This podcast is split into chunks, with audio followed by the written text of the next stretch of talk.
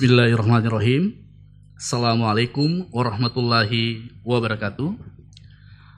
Pendengar 88,2 FM Anasiyah Sakinah dengan Sunnah, bahagia sekali rasanya hari ini kita bisa bersua lagi di hari Selasa sore, 5 Ramadan 1441 Hijriah, bertepatan dengan tanggal 28 April 2020. Seperti biasa, selama satu jam ke depan kembali akan kita dengarkan konsultasi agama spesial Ramadan live interaktif Rumahku Bersinar di Bulan Ramadan. Baik, saya akan menyapa pendengar kita. Halo, apa kabar untuk pendengar yang ada di Makassar dan sekitarnya? Juga untuk pendengar yang ada di Jakarta, Bogor, Depok, Tangerang, dan Bekasi yang sedang mendengarkan 675 AM Radio Syiar Tauhid. Begitu pula dengan pendengar yang ada di Solo yang sedang menyimak 107,5 FM Radio Al-Madinah dan acara ini juga live streaming di Zulkarnain Muhammad Sunusi dan juga di radio.andosnasiha.com.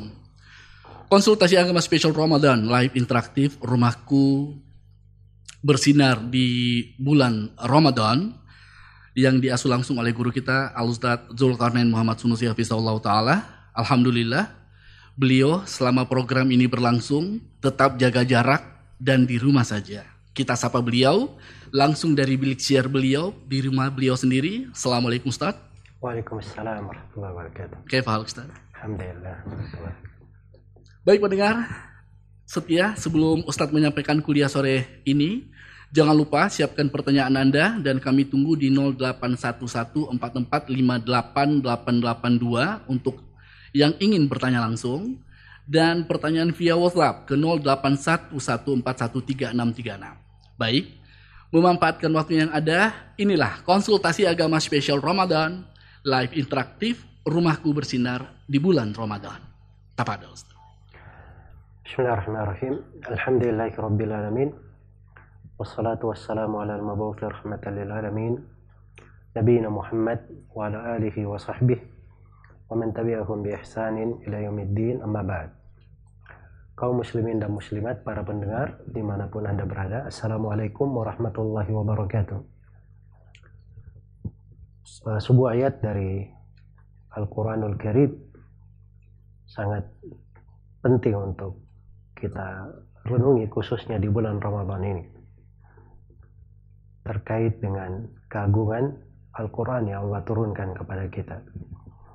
Ayatnya bertemu di surah Yunus tepatnya di ayat yang ke-57 A'udzu billahi minasyaitonir rajim Ya ayuhan nasu qad ja'atkum mau'izatun min rabbikum wa shifaa'un lima fis sudur wa hudaw wa rahmatul lil mu'minin. Terjemahan makna ayat wahai sekalian manusia telah datang kepada kalian nasihat mendalam peringatan dari Rabb kalian dan obat untuk segala penyakit yang ada di dalam dada serta petunjuk dan rahmat bagi orang-orang yang beriman. Ini salah satu dari tiga ayat di dalam Al-Quran yang menjelaskan secara teks bahwa Al-Quran adalah penyembuh menyembuhkan segala sesuatu. Walaupun di surah Yunus ini terkait dengan apa yang ada di dalam dada. Di surah Al-Isra diterangkan lebih luas. Wa nunazzilu minal Qur'ani ma huwa shifaa'un wa rahmatul lil mu'minin. Kami menurunkan dari Al-Quran apa yang merupakan penyembuh dan rahmat untuk orang-orang yang beriman. Dan tempat yang ketiga di surah Fussilat yaitu firman Allah Subhanahu wa taala Qul huwa lilladzina amanu huda wa shifa. Katakanlah bahwa Al-Qur'an ini bagi orang yang beriman adalah petunjuk dan penyembuh. Maka Al-Quran itu adalah penyembuh. Bahkan kalau menurut bahasa Ibn Al-Qayyim rahimahullahu ta'ala, dia adalah penyembuh yang sempurna. Karena kesembuhan dengan Al-Quran itu mencakup kesembuhan terhadap seluruh penyakit yang menimpa badan ataupun penyakit-penyakit yang menimpa hati. Dan bukan itu saja, seluruh penyakit di dunia dan apa yang bisa membahayakan di akhirat. Maka Al-Quran itu adalah penyembuh yang sempurna. Karena itulah pertama bagi seorang muslim dan muslimah hendaknya dia bersyukur kepada Allah dengan anugerah Al-Quran ini. Sehingga dia lebih mengenal besarnya nikmat dan lebih dekat kepada Al-Quran serta lebih mencintai Al-Quran yang tentunya dengannya dia mencintai Allah yang menurunkan nikmat Al-Quran yang agung ini. Kemudian yang kedua, hendaknya kita selalu menjadikan Al-Quran sebagai penyembuh di dalam kehidupan kita. Karena memang kalau kita lihat di kondisi kita secara pribadi atau kepada orang-orang di sekitar kita, terjadi pergeseran-pergeseran dalam menyikapi Al-Quran. Biasanya kalau ada yang sakit, yang dia pikir bagaimana dia mencari obat atau mencari suatu dari sebab walaupun berobat itu adalah hal yang disyariatkan, sebab yang disyariatkan, tapi paling, paling tidak untuk orang yang mengenal keagungan Al-Quran, yang paling pertama dia mulai adalah dia mengambil kesembuhan dengan Al-Quran itu.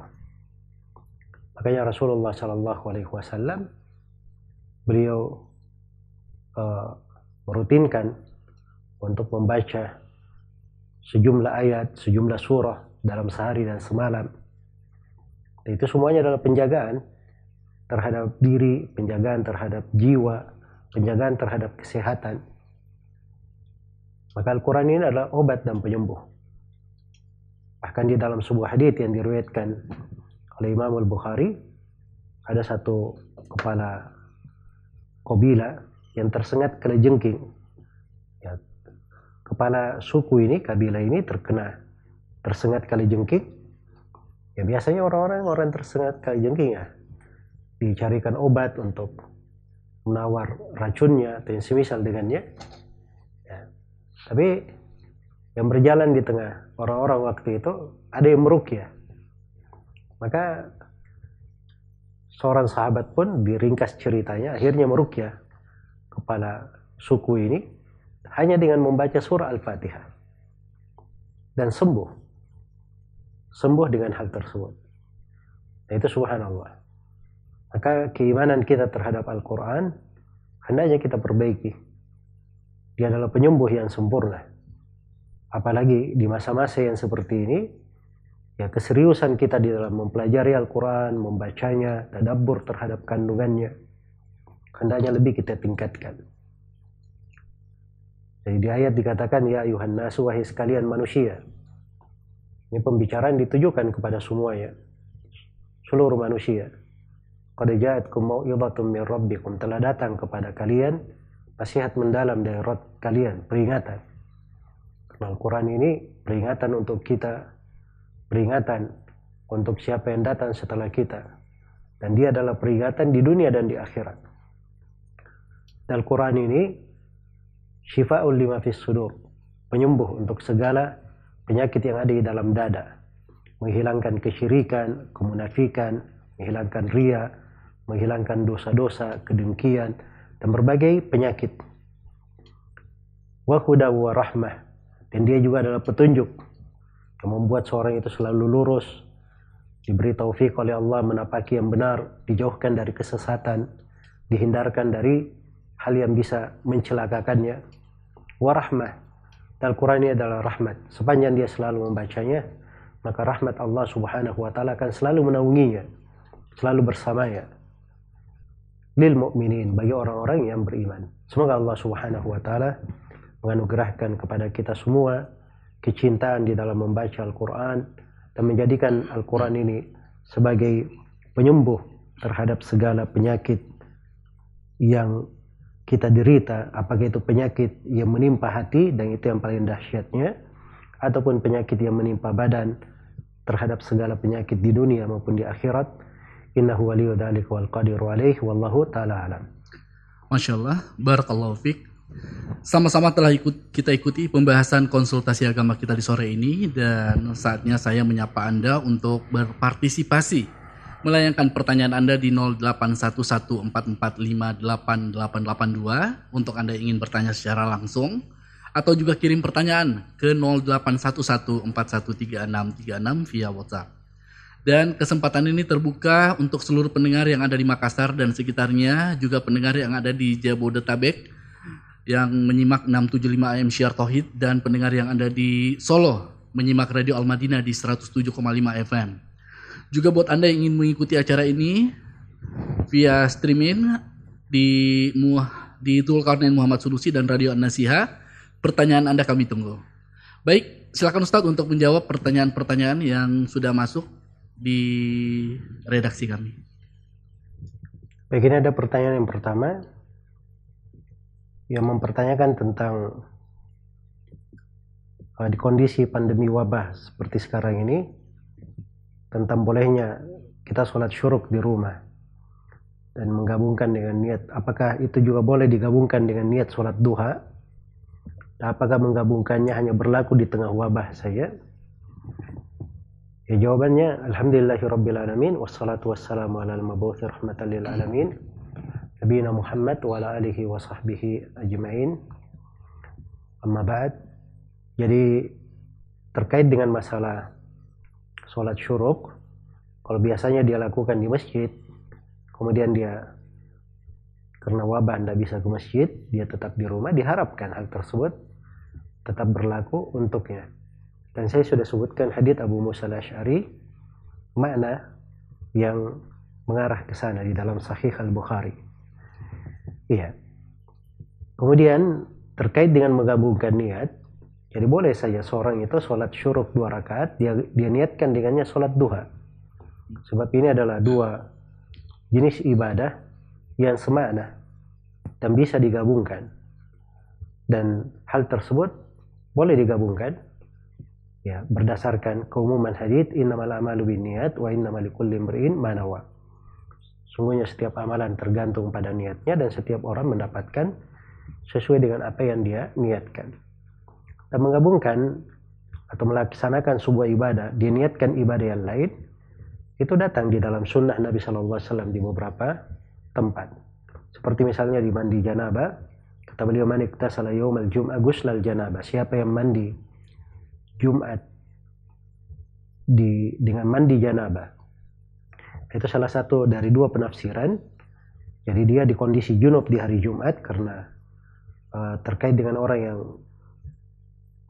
ada uh, diberi anugerah uh, kehidupan rumah tangga, maka ada syariat suami istri melakukan hubungan di hari Jumat apabila suami misalnya junub maka dia boleh mandi junub sekaligus mandi Jumat dengan dua niat. Yang berdasarkan hadis tersebut. Dan ada riwayat-riwayat yang lain yang disebutkan oleh para ulama terkait dengan hal ini. Semoga Allah Subhanahu wa taala memberi taufik kepada semuanya wallahu taala alam. Baik, uh, coba kita angkat uh, telepon yang sudah masuk di ruang siar kami. Halo. Ya, Assalamualaikum. Waalaikumsalam warahmatullah. Dari siapa, Pak? Pak Karul Gimaro. Silahkan pertanyaannya. Ya, ini yang saya Ustaz. Saya biasa dengar di hadis yang mengatakan seseorang yang mahir membaca Al-Quran uh, bersama dengan para malaikat. Kemudian yang membaca Al-Quran dengan terbata-bata mendapat dua pahala. Ya, minta saya Ustaz, itu mendapat dua pahala maka walaupun membacanya banyak tetap mendapat dua pahala ya sudah ya terima kasih assalamualaikum warahmatullahi wabarakatuh Waalaikumsalam saya kurang dengar oh baik Ustaz. Uh, pertanyaannya apakah benar seseorang yang membaca Al-Quran dengan lancar itu bersama dengan malaikat? Dan apakah seseorang yang membaca Al-Quran terbata-bata dia mendapatkan dua pahala? Sebanyak bacaan sebanyak bacaan yang uh, orang tersebut baca.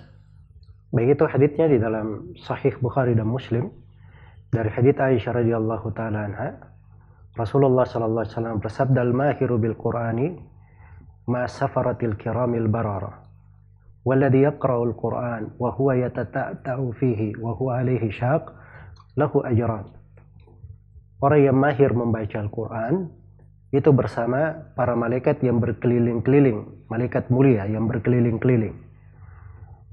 Adapun orang yang membaca Al-Quran dan dia berat, terbata-bata di dalamnya, maka dia dapat dua pahala. Pahala karena berat dia lewati dan dia dapat pahala karena dia tetap membaca Al-Quran walaupun terbata-bata.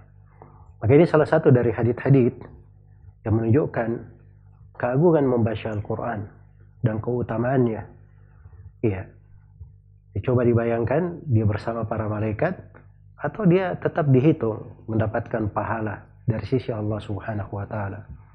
Apalagi sehingga kalau seorang sudah selalu membaca Al-Quran, dia menjadi ahlul, ahlul Quran, maka itu di keutamaan yang lain lagi yang dia dapatkan. Ahlullahi wa khasatihi. Dia adalah keluarga Allah dan kehususan di sisi Allah. Semoga Allah subhanahu wa ta'ala memberi taufik kepada semuanya. Wallahu ta'ala alam. Baik ini ada pertanyaan dari Ummu Sumayyah di Palu, Sulawesi Tengah. Apa hukum seorang akhwat turun ke jalan untuk membagi makanan buka puasa untuk orang-orang fakir? Ya jawabannya kalau pada dasarnya seorang perempuan dia berhijab dengan hijab yang syar'i tidak ada pelanggaran syariat dalam hijabnya kemudian dia uh, tidak memakai wangi-wangian ketika dia keluar lalu dia memberi sedekah kepada orang, maka itu dibolehkan. Itu syah-syah saja. Iya. Hanya saja dari sudut yang lebih utamanya, apabila dia bisa wakilkan kepada laki-laki, kepada orang lain yang membaginya, maka itu lebih layak dan lebih cocok. Ya, karena biasanya pekerjaan yang seperti ini dikerjakan oleh laki-laki. Semoga Allah Subhanahu wa taala memberi taufik kepada semuanya wallahu taala alam. Baik di sini juga ada yang bertanya, bisakah sholat tarawih digabung dengan sholat qiyamul lail? Ya sholat tarawih itu bagian dari sholat qiyamul lail. Ya. Jadi sudah kita terangkan bahwa sholat tarawih itu adalah sholat malam dilakukan secara berjamaah di awal malam. Diistilahkan oleh para ulama dengan sholat tarawih dari kata tarwiha. Ya tarwiha itu artinya seorang sholat empat rakaat, empat rakaat. Empat rakaat dia istirahat, empat rakaat dia istirahat. Maksud empat rakaat di situ, dua rakaat, dua rakaat. Maksudnya dua rakaat dia salam, tidak istirahat antara keduanya langsung berdiri. Setelah itu dua rakaat dia salam, setelah itu istirahat. Lalu dia dua rakaat, dua rakaat, kemudian istirahat lagi, kemudian witir. Makanya disebut sholat tarawih. Ya, dan di kalangan sebagian ulama ada yang kadang enam kali dia beristirahat. Berarti 6 kali 4. Ya 24 rakaat dia tambah kemudian dia masuk ke witir. 3 rakaat jadi 27 rakaat. Ada sebagian ulama yang melakukan seperti itu. Makanya disebut tarwiha. Ya, karena itu istilah sholat tarawih itu ada di tengah para ulama. Imam Al-Bukhari memberi judul satu buku di dalam sahihnya dengan nama Kitab Salat Tarawih. Muhammad bin Nasr Al-Marwazi yang juga selevel dengan Al-Bukhari atau semasa dengan beliau itu juga menulis satu pembahasan khusus tentang hal tersebut di dalam bukunya Ta'zim Qadri Salat. Maka salat tarawih itu itu asalnya adalah salat malam. Iya, atau Muhammad bin Nasr di kitabnya Qiyamul Lail. Itu terkait dengan salat malam. Jadi salat malam dilakukan di awal malam itu disebut tarawih. Salat malam secara berjamaah itu syariatnya di bulan Ramadan. Nah, itulah salat tarawih. Ya kalau dia lakukan misalnya di kondisi di rumah, lebih nyaman dilakukan di tengah malam bersama keluarga, maka tidak ada masalah. Ya justru itu bisa lebih bagus. Ya kenapa dilakukan oleh Umar dan para sahabat di awal malam? Karena menjaga keumuman manusia. Umumnya manusia itu lebih cocok di awal malam. Umumnya manusia. Iya, tetapi kalau misalnya dia punya keperluan mengakhirkannya di tengah malam, kemudian sholat bersama keluarga, maka itu adalah hal yang baik. Semoga Allah memberi taufik kepada semuanya. Wallahu ta'ala alam. Baik, pendengar 88,2 FM Manasih Sakinah dengan Sunnah. Silakan. Dengan Anda, kami tunggu. Ya, halo. Waalaikumsalam warahmatullahi wabarakatuh. Ini Agus. Silakan Pak Agus. Ah, pertanyaannya. Iya, saya mau tanyakan ini, ini apakah di bulan Ramadan ini Apakah diutamakan tadarus atau menghafal? Eh, kemudian yang kedua, di suasana ini di em, semakin banyaknya pekerja atau buruh harian di PHK, Hmm. apakah boleh membayar zakat fitrah eh, suasana seperti begini? Terima kasih, syukuran. Assalamualaikum warahmatullahi wabarakatuh. Waalaikumsalam. Assalamualaikum warahmatullahi wabarakatuh. Baik, terima kasih dari Pak Agus ada dua pertanyaan. Pertanyaan yang pertama di bulan Ramadan seperti ini yang mana yang lebih utama diutamakan? Apakah tadarus maksudnya membaca Al-Quran eh, sampai selesai atau dia menghafal? Jawabannya ini dua hal yang dimaksudkan ya di dalam agama dan dua hal yang juga sangat besar sekali di bulan Ramadan. Ya memang keberadaan seorang itu dia baca Al-Quran dari awal hingga akhir itu punya pengaruh besar terhadap jiwanya. Apalagi kalau dia sudah baca Al-Quran dia khatamkan di waktu dia khatam dia berdoa itu waktu-waktu yang diharapkan doa-doanya sangat diterima oleh Allah Subhanahu wa taala. Apalagi keberkahan terkait dengan rumahnya. Ya terkait dengan rumahnya demikian pula menghafal. Menghafal itu suatu hal yang besar sekali.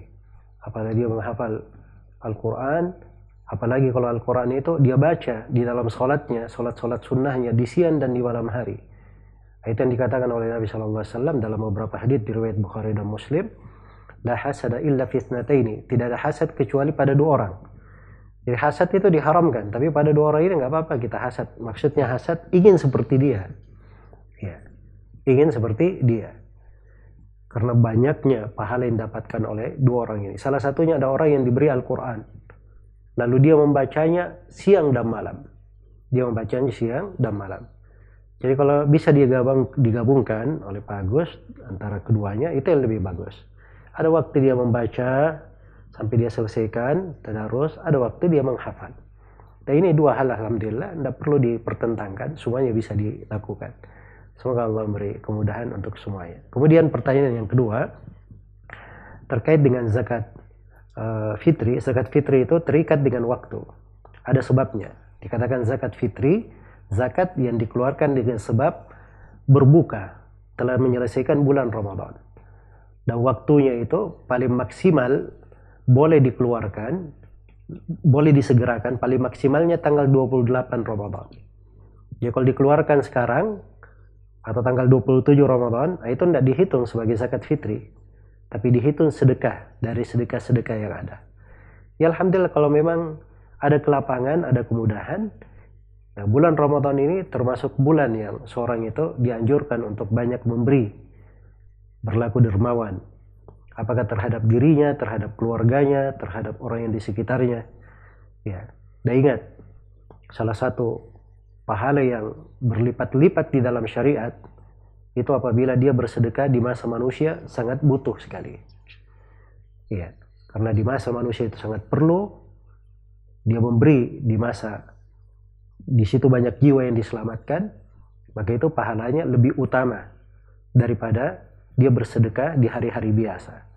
Maka ini salah satu hikmah mungkin ya Allah bukakan untuk kita di tengah ujian ini ya mungkin tanpa ujian ini kita tidak dapatkan pahala tersebut tapi sekarang kita dapat keutamaan sedekah di Ramadan bersedekah kepada uh, orang yang perlu kemudian bersedekah di kondisi yang memang manusia itu sangat genting memerlukannya semoga Allah memberikan taufik dan kemudahannya untuk semuanya wallahu taala alam Baik Ustaz, kita angkat telepon lagi.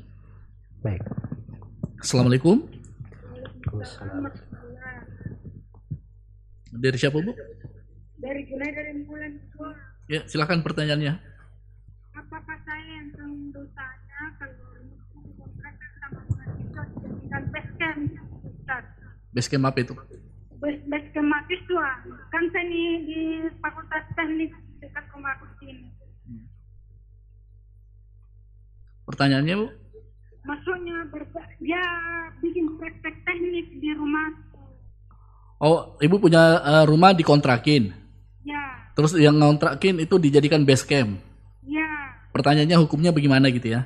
maksudnya ini pertanyaan saya apakah saya tanggung dosanya karena dia bercampur laki-laki dan Oh, iya. di mahasiswanya di bikin Istilah- praktek teknik apa Baik, baik. Ya. Itu saja, Bu? oh iya iya iya Iya. Jazakallah khairan. Ya.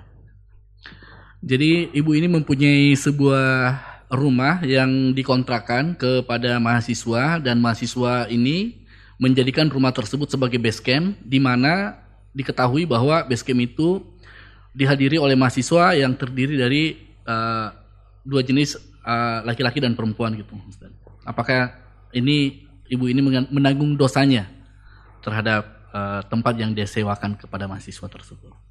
Ya baik, saya eh, salut terhadap ibu ini dan semoga Allah memberkahi akan apa yang dia tanyakan.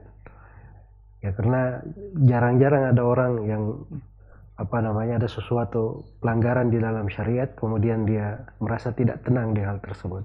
Kadang sebagian orang biasa-biasa saja dengan hal-hal yang seperti itu. Iya. Jadi kalau dilihat pada akadnya, kalau memang dia kontrakkan untuk satu orang dan satu orang ini dia buat hal-hal yang mungkar di situ, misalnya seperti bercampur baur laki-laki dan perempuan bukan mahram, itu adalah hal, hal yang diharamkan di dalam syariat, tidak diperbolehkan, karena itu adalah sebab yang mengantar kepada perzinahan dan sebab yang menyebabkan syaitan itu semakin uh, merajalela menyesatkan manusia. Karena itu di dalam sebuah hadis Rasulullah sallallahu alaihi wasallam bersabda la yakhluwanna rajulun bimra'atin illa wa thalithuhuma syaitan. Jangan sekali-sekali seorang lelaki itu berduaan dengan perempuan kecuali yang ketiganya adalah syaitan. Kecuali yang ketiganya adalah syaitan.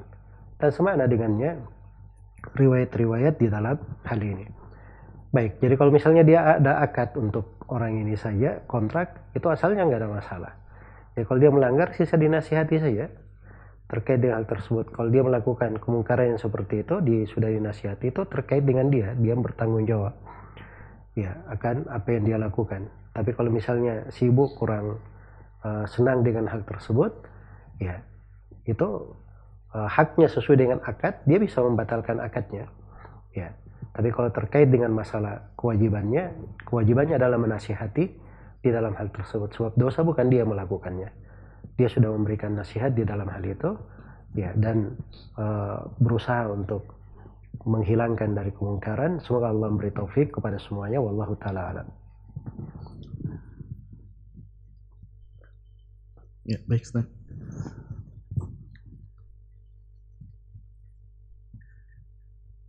Kita akan telepon lagi, Ustaz, atau mau baca pertanyaan dulu, Ustaz? Baik, silakan. Assalamualaikum.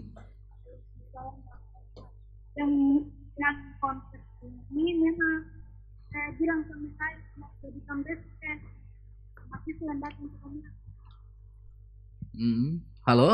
ya Ya, ya, ya, Ibu. Kenapa?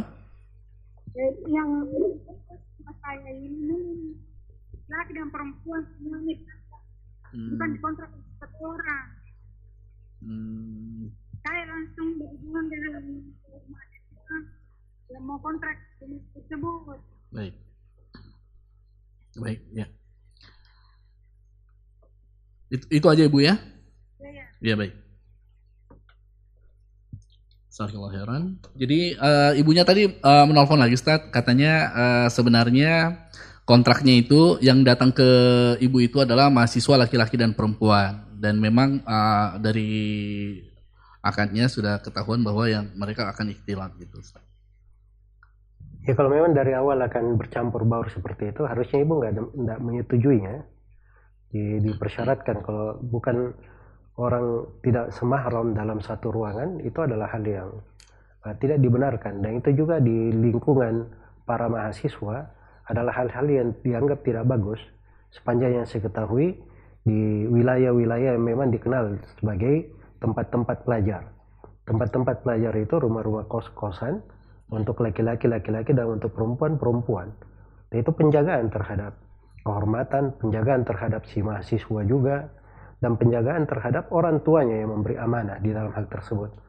Makanya kita tidak boleh membantu mereka di dalam dosa atau di dalam hal yang menjatuhkannya ke dalam kejelekan. Allah Subhanahu wa taala berfirman, "Wala ta'awanu 'alal itsmi wal udwan." Jangan kalian tolong menolong di dalam dosa dan permusuhan. Semoga Allah memberi taufik kepada semuanya. Wallahu taala alam. Baik, di sini ada pertanyaan. Apakah seorang yang meninggal di siang hari pada bulan Ramadan wajib dibayarkan fidyah karena telah mengerjakan puasa setengah hari sebelum ajalnya? Dan apakah orang yang meninggal di bulan Ramadan adalah tanda husnul khatimah? Ya bulan Ramadan adalah bulan yang berberkah. Syahrul Mubarak kata Nabi SAW. Jadi ketika dia meninggal di bulan tersebut, diharapkan suatu hal yang baik untuk dirinya. Sebagaimana kalau dia meninggal di kondisi dia berpuasa seperti yang disebutkan di sini diharapkan hal itu. Untuknya sepanjang seorang itu beriman dia beramal dengan amalan yang salih kelihatan padanya dari amalan-amalan kebaikan maka kita berharap untuknya husnul khatimah. Iya. Apakah dibayarkan fidyah di hari yang dia meninggal padanya tidak dibayarkan di situ. Untuk tidak uh, dibayarkan fidyah tidak pula dibayarkan sesuatu apa pun. Ya karena dia meninggal dalam kondisi dia menunaikan kewajibannya dan tidak ada sesuatu apa pun yang menyebabkan dia harus membayarnya. Ya dan tidak juga dibayarkan oleh ahli warisnya. Semoga Allah memberi taufik kepada semuanya. Wallahu taala alam. Baik uh, saya angkat telepon lagi Ustaz halo assalamualaikum Ya, dari siapa Pak?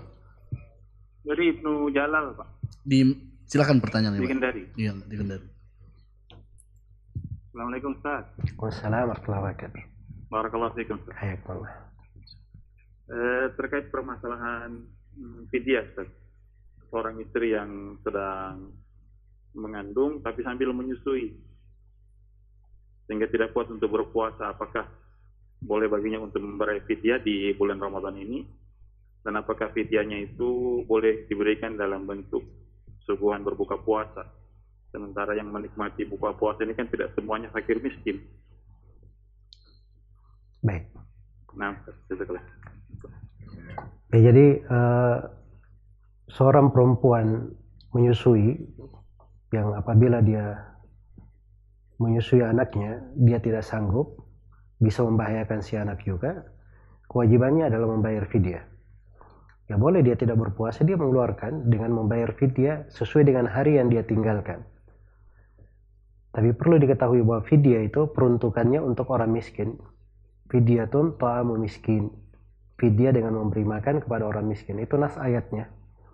Maka hanya diberi kepada orang miskin. Dipastikan bahwa dia orang miskin. Ya, diberikan pada saat buka puasa atau selain buka puasa yang jelas diberi kepada orang miskin. Dan syarat fidyahnya itu dia dalam bentuk makanan jumlah makanannya tidak kurang dari dua so dua so itu dua telapak tangan orang uh, biasa. Dua telapak tangan uh, maaf uh, setengah so. Setengah so itu dua mut satu mut itu dua telapak tangan orang biasa. Semoga Allah subhanahu wa ta'ala memberi taufik kepada semuanya. Wallahu ta'ala alam. Baik. Baik ini ada pertanyaan dari Noli di Jogja. Saya sering ketika sedang sholat, anak saya yang berusia satu tahun bermain-main di dekat saya, menaiki punggung pada saat sujud. Duduk pada saat duduk tasyahud. Dengan kondisi dia mengenakan uh, pampers atau ada kencing dan ada ada kencingnya. Apakah sholat saya batal? Sementara saya tidak selalu menghindari dari anak saya ketika sholat.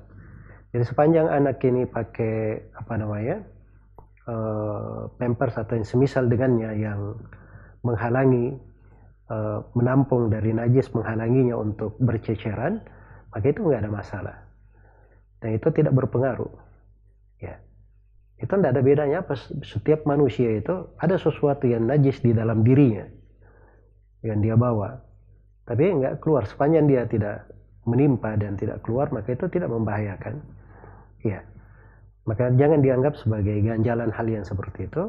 Itu adalah hal yang biasa. Alhamdulillah. Semoga Allah memberi taufik kepada semuanya.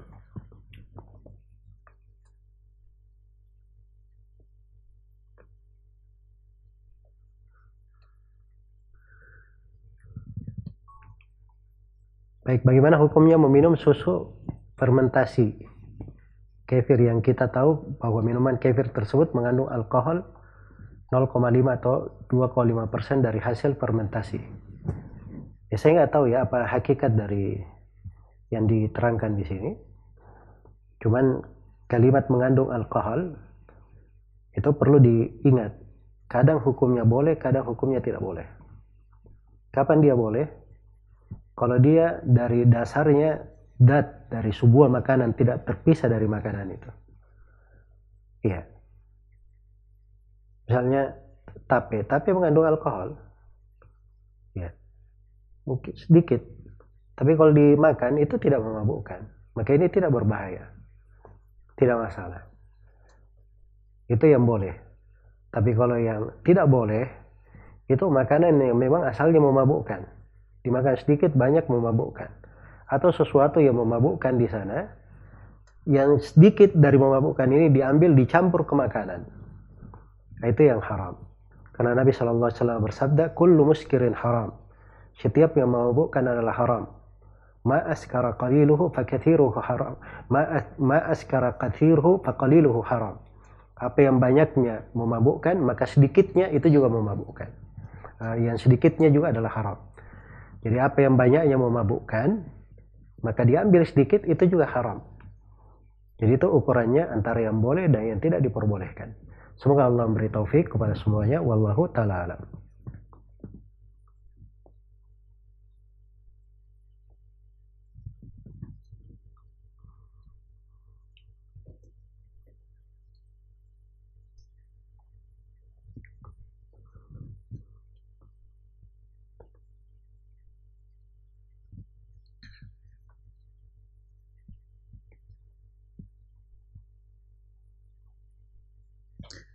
Baik, pendengar 88,2 FM Manasih Sakinah dengan Sunnah. Kembali kita ingetin untuk Anda yang ingin bertanya langsung bisa menghubungi kami di 0811413636 atau juga bisa mengirim via SMS ke 081 Oh ya, 0811413636 atau yang lain di 081144588882. Baik, ini ada pertanyaan, istri saya memiliki hutang puasa. Dia tidak mengkodok puasanya dikarenakan waktu itu hamil sampai Ramadan berikutnya. Dan waktu itu hanya membayar fidyah untuk puasa selama dia hamil. Bagaimana dengan hutang puasa yang belum dibayar? Jadi ada fidyah, ada kodok. Fidyah sudah dibayar. Kodoknya hutang puasanya belum dibayar. Jawabannya hutang puasanya ini karena dia tinggalkan berdasarkan udur, maka kapan dia ada kemampuan, dia membayarnya. Walaupun berlalu bertahun-tahun. Sepanjang dia ada udur, kapan dia punya kemampuan, dia membayar apa namanya hutang puasa tersebut. Semoga Allah memberi taufik kepada semuanya. Ya karena di ayat di, di hanya diberikan solusi seperti itu untuk qada. Faiddatu min ayamin ukhar. Maka dia menggantinya dengan sejumlah hari yang dia tinggalkan qada itu di hari-hari lain. Hanya diberi solusi seperti itu di dalam ayat Al-Quran. Semoga Allah memberi taufik kepada semuanya. Baik, uh, coba kita angkat telepon dulu Ustaz. Baik. Halo. Waalaikumsalam warahmatullahi Assalamualaikum Ustaz warahmatullahi wabarakatuh. Waalaikumsalam warahmatullahi wabarakatuh. Uh, yang mau saya tanyakan Ustaz, uh, apakah uh, juga termasuk menghafalkan Al-Quran apabila sebagian Al-Quran itu dibaca di luar sholat dan sebagainya dibaca di sholat tarwih. Maksudnya di uh, bacanya itu dilanjutkan di sholat tarwih. Kemudian yang kedua Ustaz, uh, mohon nasihatnya uh, bagaimana agar uh, hafalan Al-Quran itu bisa kuat dan juga waktu yang tepat untuk menghafalkan Al-Quran Ustaz. Nah, barakallahu fikum. Baik, ada dua pertanyaan. Pertanyaan yang pertama, apakah terhitung menghatam Al-Quran kalau dia membaca Al-Quran itu dengan metode sebagiannya di dalam sholat, sebagiannya di luar sholat? Jawabannya ya, kalau dia meniatkan hal tersebut di dalam rangkaian khatam Al-Qurannya, maka itu nggak ada masalah. Dan itu yang bahirnya ya, yang tampak dari apa yang dilakukan oleh para ulama. Karena misalnya Imam Syafi'i, beliau itu menghatamkan Al-Quran di satu hari di bulan Ramadan dua kali. Satu kali di siang hari dan satu kali di malam hari.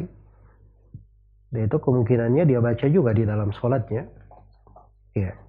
Karena mereka juga dikenal sebagai orang-orang yang sholat di malam hari. Sebagaimana sebagian ulama menghatamkan Al-Quran dalam sehari dan semalam satu kali. Ya, dan ada yang menghatamkannya tiga hari, tiga malam. Ada yang menghatamkannya tujuh, lima hari, ada yang tujuh hari. Ya, sesuai dengan apa yang dia mampu. Dan juga uh, seorang juga di dalam membaca itu, kadang uh, dia perlu merubah kondisinya.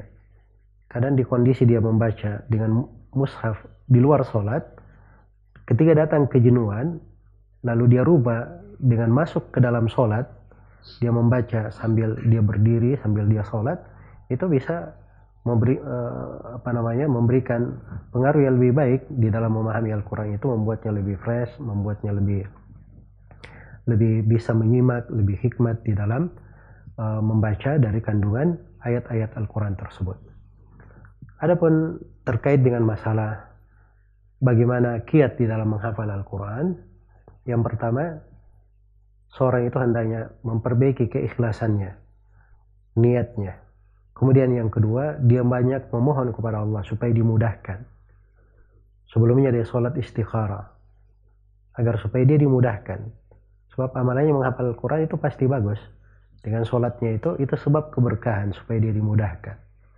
Kemudian yang ketiga, dia menghafal kadar yang mampu dia mutkinkan di dalam sehari dan semalam kadar yang dia mampu membacanya lancar, cepat, seperti membaca Al-Fatihah.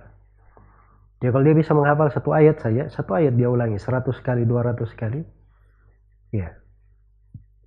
Agar supaya itu melekat dengan sangat kuat. Jadi diambil dari kadar yang mampu dia mungkin, walaupun sedikit. Dan seorang itu bertingkat, hari ini mungkin dihafal satu ayat, bisa mungkin. Besok dia bisa tiga ayat, besok mungkin satu halaman. Ada sebagian orang yang mungkin dia mampu setengah jus misalnya satu jus satu hari satu malam. Ya, nanti akan bertahap. Tapi seorang itu ketika menghafal saya anjurkan dia jangan berpindah kecuali kalau dia betul-betul lancar. Ya, karena menghafal itu kadang mudah, yang lebih rumit itu mengulangnya. Selalu rutin di dalam mengulangnya. Ya, dan di situlah pentingnya seorang itu selalu dia mohon kepada Allah Subhanahu wa taala diberkahi di dalam hafalannya agar dia tetap diberi semangat. Kemudian hafalannya itu dari kiatnya juga supaya bagus hafalannya dia perdengarkan kepada orang lain. Dia minta disimak oleh guru disimak oleh kawan atau disimak oleh siapa dari keluarganya itu biasanya akan membuat hafalannya lebih melekat. Selain daripada dia baca hafalan-hafalan itu di dalam sholatnya. Semoga Allah Subhanahu wa taala memberi taufik kepada semuanya. Wallahu taala alam.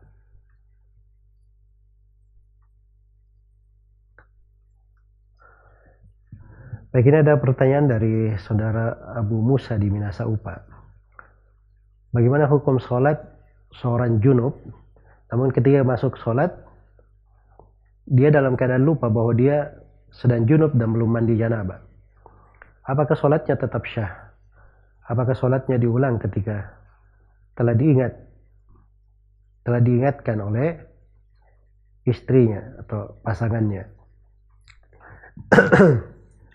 baik. Ya kalau dia di kondisi lupa dan teringatnya pas sementara sholat maka dia langsung putus sholatnya pergi mandi. Ya mandi junub setelah itu baru dia sholat. Dia sholat dari awal.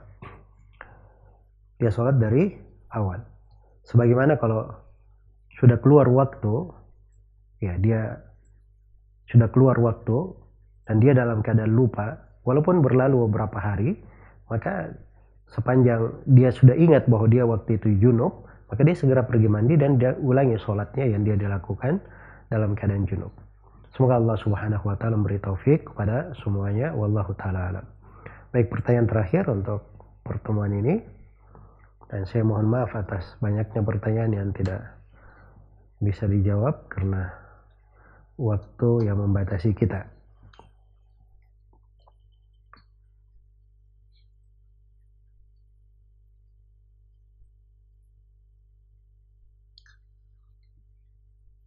Afwan Ustaz uh, melanjutkan uh, pertanyaan yang tadi Ustaz uh, pernah kejadian seperti ini Ustaz uh, beliau menjadi imam tapi lupa wudhu nanti setelah selesai sholat terus diberitakan kepada jamaah bahwa dia lupa wudhu silahkan sholat sendiri-sendiri lagi katanya.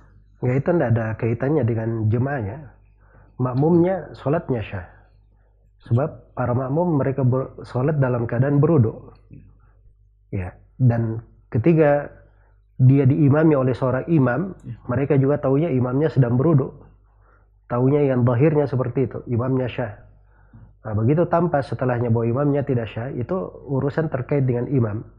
Tidak ada kaitannya dengan makmum. Si imam saja yang mengulangi. Semoga Allah memberi taufik kepada semuanya. Baik, dan ini pertanyaan yang terakhir.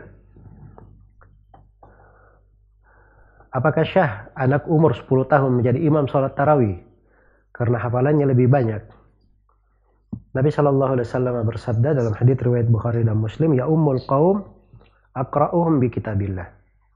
Yang menjadi imam satu kaum adalah orang yang paling mahir membaca Al-Quran.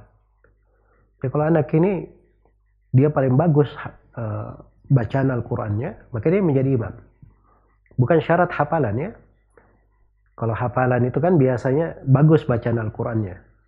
Kalau dia hafal. Tapi ada orang yang hafal Al-Quran, ada orang yang tidak hafal Quran, bacanya lebih bagus. Nah, yang tidak hafal ini lebih didahulukan. Karena yang didahulukan dari sudut yang paling bagus bacaannya. Ya. Kadar hafalan, nah itu kriteria setelahnya. Boleh dimasukkan ke kriteria setelahnya. Tapi kalau syah saja, anak kecil menjadi imam di umur 10 tahun, maka itu tidak ada masalah, insya Allah ta'ala. Walaupun misalnya ada uh, apa namanya orang tuanya lebih bagus di situ hafalannya tapi dia ingin melatih anaknya misalnya dijadikan sebagai imam dan sholatnya syah saja bacaannya syah saja maka dia syah sebagai imam. Walaupun umurnya kurang dari 10 tahun. Semoga Allah memberi taufik kepada semuanya. Wallahu taala alam. Baik, Alhamdulillah telah kita ikuti rangkaian program interaktif konsultasi agama spesial Ramadan. Rumahku bersinar di bulan Ramadan, edisi hari ini, Selasa tanggal 5 Ramadan 1441 Hijriah bertepatan dengan tanggal 28 April 2020 yang disiarkan setiap hari selama bulan suci Ramadan dari pukul 16.30 sampai pukul 17.30. Pendengar 88,2 FM Anasia Sakinah dengan Sunda, juga 675 AM Radio Syiar Tauhid Jabodetabek, 107,5 FM Radio Al-Madinah Solo, dan juga Anda yang telah mengikuti kami via streaming di Zulkarnain MS dan juga di Radio An-Nasiha. Kami mohon maaf karena banyak sekali pertanyaan yang masuk, baik itu via SMS, WhatsApp, Telegram, serta telepon yang belum sempat dijawab. Insya Allah, Anda bisa mengirim ulang pertanyaan tersebut di waktu yang lain, dan semoga saja guru kita Ustaz Zulkarnain diberikan kesempatan oleh Allah Subhanahu wa taala untuk menjawab pertanyaan-pertanyaan tersebut. Dan untuk pendengar yang ketinggalan untuk mengikuti konsultasi agama di hari ini itu bisa mendengarkan besok di jam satu siang ya di oh di sebentar subuh uh, se uh, ketika uh, sahur ya insyaallah taala dan waktu buka puasa untuk hari ini itu jatuh pada pukul 8 lewat satu waktu Indonesia Tengah. Akhirnya saya dan seluruh kru yang bertugas undur diri. Semoga Allah Subhanahu wa taala menganugerahkan taufik dan hidayahnya kepada kita semua. Subhanakallahumma wa bihamdik asyhadu an la ilaha illa anta astaghfiruka wa atubu. Assalamualaikum warahmatullahi wabarakatuh.